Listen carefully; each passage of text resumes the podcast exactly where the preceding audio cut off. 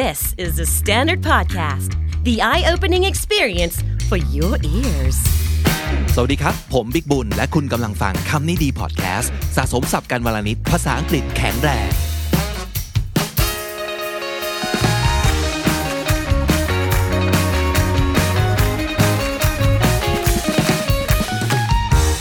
คุณผู้ฟังครับหลายครั้งที่เราจะได้เรียนรู้จากคนเก่งๆ และคนเก่งๆ เหล่านั้นหลายครั้ง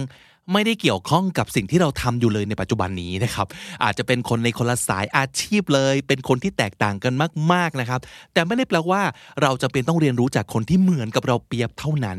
เราเรียนรู้จากใครก็ได้นะครับ วันนี้ไปเจอบทความที่ชื่อว่า 15 career lessons from successful founders เราจะมาพูดถึงบทเรียนจากผู้ก่อตั้ง ที่ยิ่งใหญ่ของโลกมากๆนะครับ มีทั้งหมด 15 lessons ด้วยกันนะครับ แต่ว่าเราเลือกมา 5 ครับ แล้วอยากจะให้คุณผู้ฟังไปอ่านที่เหลือต่อเองนะครับ จากเว็บที่ชื่อว่า entrepreneur.com เอาชื่อบทความไปเสิร์ชแล้วอ่านต่อได้เลยนะครับ ข้อคิดจาก 5 นักธุรกิจแล้วก็ผู้ก่อตั้งที่ประสบความสำเร็จระดับโลกมาแล้วนะครับ มีอะไรบ้าง มาดูกันทีละข้อครับ อันแรกเป็นคำกล่าวของ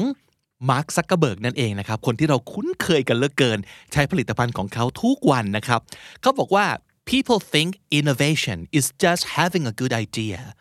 but a lot of it is just moving quickly and trying a lot of things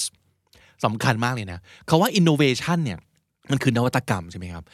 การคิดของใหม่เอี่ยม ที่ไม่เคยมีมาก่อนในโลกนี้ ฟังดูเป็นความสามารถพิเศษที่ต้องใช้ superpower นะ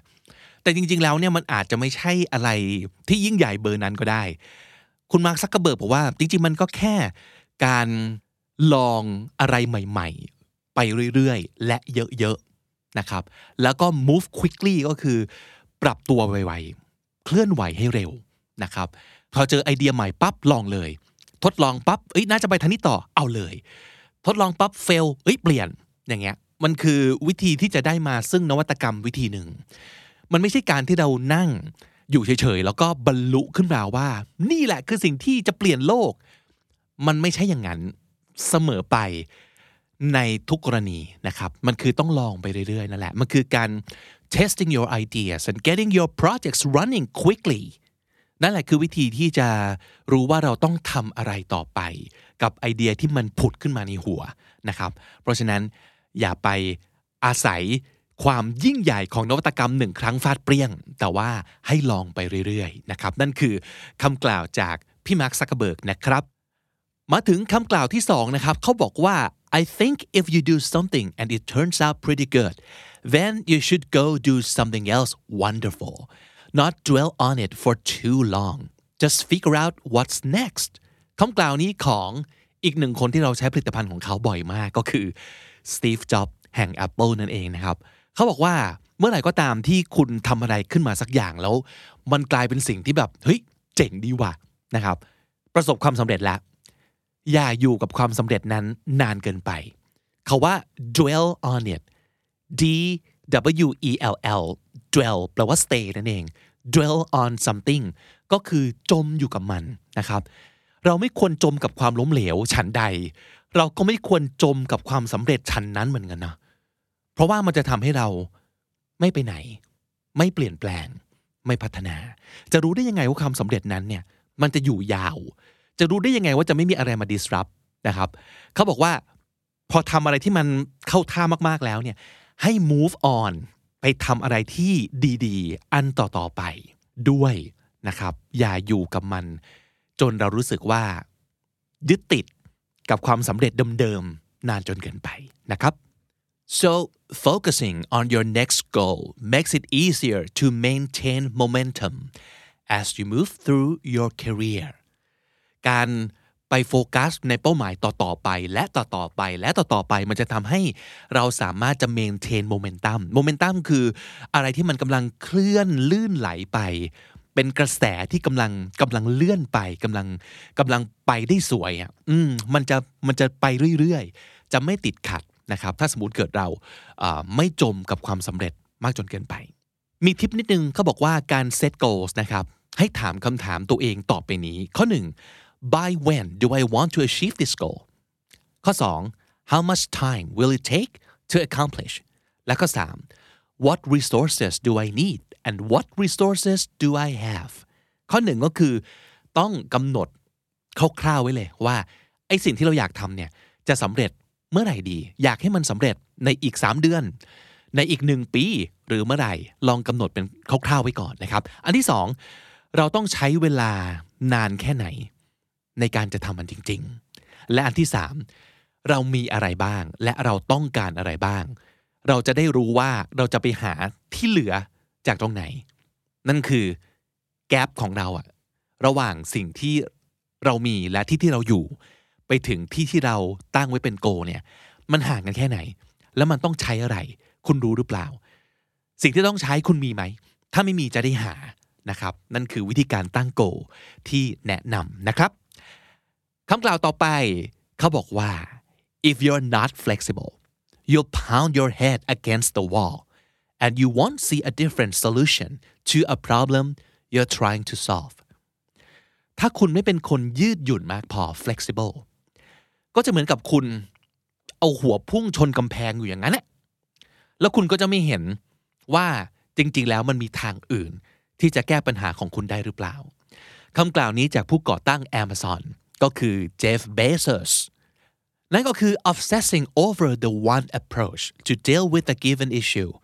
will get in the way of developing the in-demand skill that is creative problem solving การที่เรา obsess over อะไรสักอย่างก็คือ หมกมุ่นอยู่กับสิ่งนี้นะครับไม่ยอม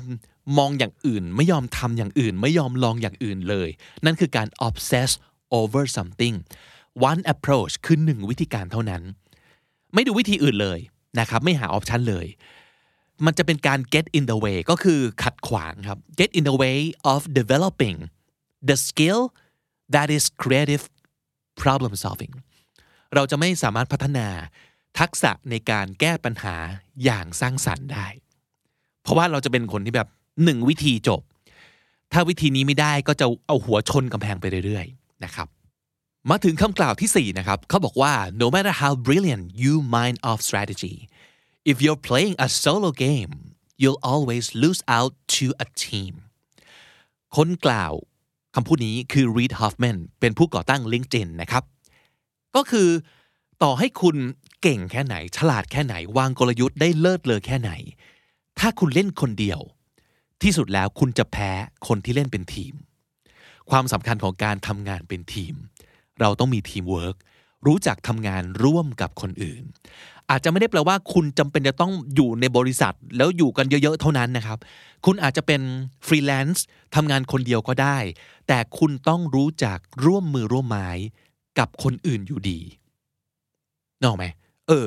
ทำงานที่บ้านคนเดียวก็ได้ แต่ว่าคุณ collaborate อะไรกับใครบ้าง ทีมของคุณอาจจะไม่ใช่ทีมที่กินอยู่หลับนอนด้วยกันตรงนั้น แต่เราอาจจะแบบ collaborate virtually ก็ได้นะ เออทำงานกันแบบออนไลน์ก็ได้ ไม่จำเป็นจะต้องอยู่ด้วยกัน แต่ว่า เฮ้ย เราเป็นทีมเดียวกัน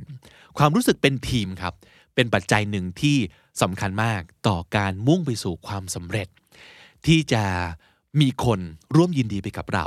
มีความรู้สึกดีๆ ต่อสู้ฝ่าฟันไปด้วยกันนะครับ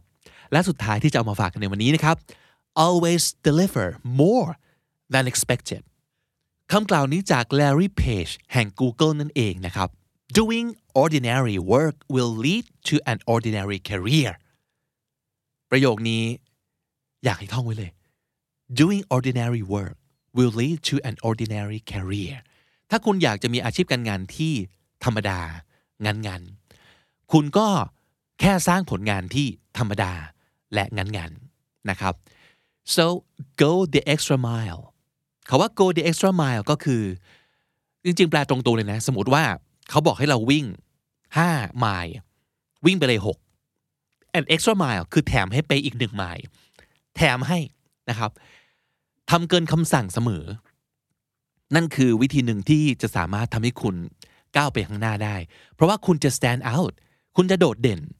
จากคนที่ทำตามคำสั่ง 10 คน ทุกคนทำเท่าที่สั่งหมดเลย แต่คุณทำเกินอยู่คนเดียว ไม่ได้ทำเกินแบบ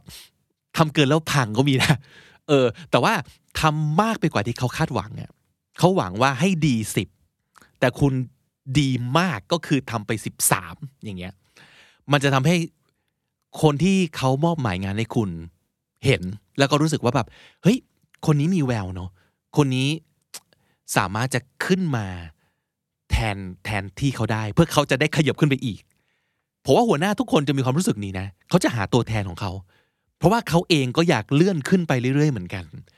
แต่ถ้าสมมติเกิดเขาไม่สามารถหาคนมาแทนที่เขาได้ เขาจะเลื่อนขึ้นไปไม่ได้เหมือนกันครับ เพราะฉะนั้นทำให้หัวหน้าหรือว่าเจ้านายหรือหัวหน้าทีมต่างๆเนี่ยนะเห็น potential ของคุณ ว่าเฮ้ยคุณสามารถนะนะครับ เพราะฉะนั้นเราลองฝึกตัวเองให้ go an extra mile เสมอนะครับ เพราะฉะนั้นวันนี้สรุปนะครับ 5คำพูด 5 ความคิดที่น่าสนใจ 5 บทเรียนจาก 5 founder นะครับ ผู้ที่เป็นผู้ก่อตั้งแบรนด์ใหญ่ ๆ ของโลกนี้ แล้วก็ประสบความสำเร็จนะครับ ข้อ 1 ไม่จำเป็นต้องหวังพึ่งนวัตกรรมอย่างเดียวครับ แต่แค่ลองให้เยอะ ขยับให้ไว แล้วเดี๋ยวนวัตกรรมและไอเดียดีๆ จะมาเองนะครับ ข้อ 2 อย่าจมกับความสำเร็จเดิมๆ ทั้งปีทั้งชาติ ข้อ 3 รู้จักยืดหยุ่นกับการแก้ปัญหาครับ ข้อ 4 ไปด้วยกันไปได้ไกล และข้อ 5 ให้มากกว่าที่ถูกคาดหวังเสมอครับคุณผู้ฟังครับฝาก Facebook Group เอาไว้ด้วย ถ้าเกิดคุณเป็นคนที่ อบภาษาอังกฤษ แต่ไม่รู้จะใช้มันตรงไหนยังไงดีนะครับ ที่นี่มีคนที่เหมือนกับคุณเต็มไปหมดเลย และทุกคนพยายามจะมาหาเรื่องใช้ภาษาอังกฤษกันอย่างสนุกสนานครับ นั่นก็คือกลุ่มบน Facebook ที่ชื่อว่า ภาษาดีชีวิตดี โดยคำนี้ดีพอดแคสต์นะครับ ฝากเอาไว้สำหรับคนที่รักและก็อยากเอนจอยภาษาอังกฤษครับวันนี้ศัพท์ที่น่าสนใจนะครับ มีมาฝากกันประมาณ 5 คำและสำนวน อันแรกเลยคือ dwell on it dwell on something ก็คือหมกมุ่นจมอยู่กับอะไรสักอย่าง จมปลากอยู่อย่างนั้น ไม่ไปไหนสักทีนะครับ dwell on something maintain momentum maintain momentum ก็คือการรักษาเสถียรภาพนะครับ ความเข้มแข็งการพัฒนาการของเรามุ่งต่อไปเรื่อยๆ ไม่หยุดชะงัก นั่นคือ to maintain momentum obsess over something ก็คือหมกมุ่นย้ำคิดย้ำทำอยู่กับสิ่งนี้เท่านั้นอย่างเดียว ไม่เปลี่ยนแปลงไม่ยืดหยุ่นเลยนะครับ นั่นคือ obsess over something get in the way เป็นอุปสรรคหรือว่ามากีดขวาง การก้าวหน้านั่นเองนะครับ get in the way และสุดท้าย go the extra mile ทำงานให้ดีเกินกว่าที่ถูกคาดหวังเอาไว้ซะอีก เกินหน้าที่ของตัวเอง เกินสิ่งที่ตัวเอง ถูกสั่งนะครับ นั่นคือ go the extra mile และถ้าติดตามฟังคำนี้ดีพอดแคสต์มาตั้งแต่ episode แรก มาถึงวันนี้คุณจะได้สะสมศัพท์ไปแล้วทั้งหมดรวม 4,684 คำและสำนวนครับ และนั่นก็คือคำนี้ดีประจำวันนี้นะครับ ฝากติดตามฟังรายการของเราได้ทาง YouTube Spotify และทุกที่ที่คุณฟังพอดแคสต์ ผมบิ๊กบุญวันนี้ไปก่อนนะครับ อย่าลืมเข้ามาสะสมศัพท์กันทุกวันวันละนิด ภาษาอังกฤษจะได้แข็งแรง สวัสดีครับ The Standard Podcast, eye opening for your ears.